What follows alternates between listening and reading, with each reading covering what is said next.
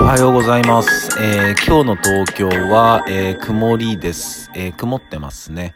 うん、ただ気温的にはすごい過ごしやすい気温かなって思います。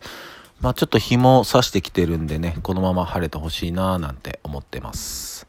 えっと今日は、えーまあ、昨日の話の続きにもなるかもしれません。えっと昨日ね、その映画を見てましたって話をしてて、でまあちょっと自分の趣味嗜好じゃないものもまあたまには選んでいいんじゃないのかなっていう話をしてたんですけども、えー、みんなまあスマホを持ってますよね。うん。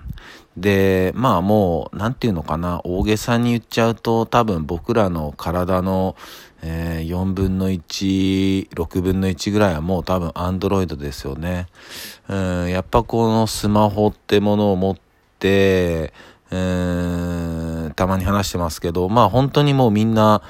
まあ僕もですけど、こう取り憑かれたように見るときあるじゃないですか。うん。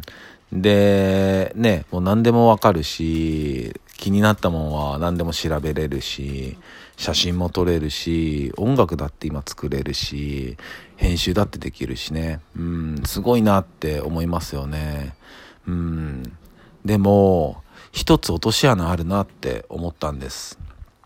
この僕たちが持ってるこのスマホって。まあ今話したような通りなんですけど、まあやっぱ最近ではね、近年著しく エーアイ ってものも発達してて、だから僕たちがこう調べるものの付随したもの、うん、何かこう共通のあるものが、えー、またそれぞれのスマホに出てくるわけですよね。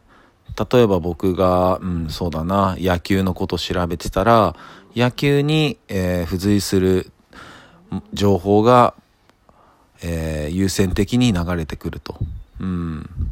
そうなってくるとどうなりますかね。自分が気になってるものを調べてると、携帯を持って、まあ、スマホを持って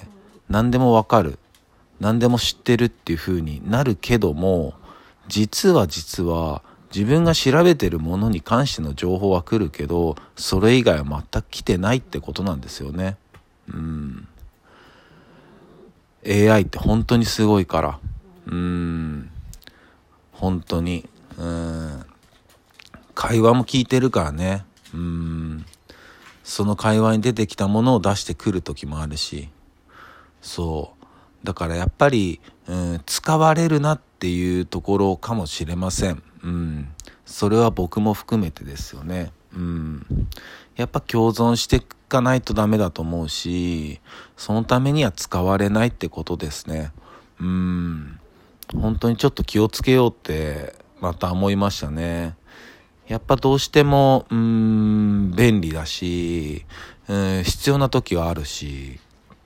うん、これないとね連絡取れない時も間違いなくあるし、うん、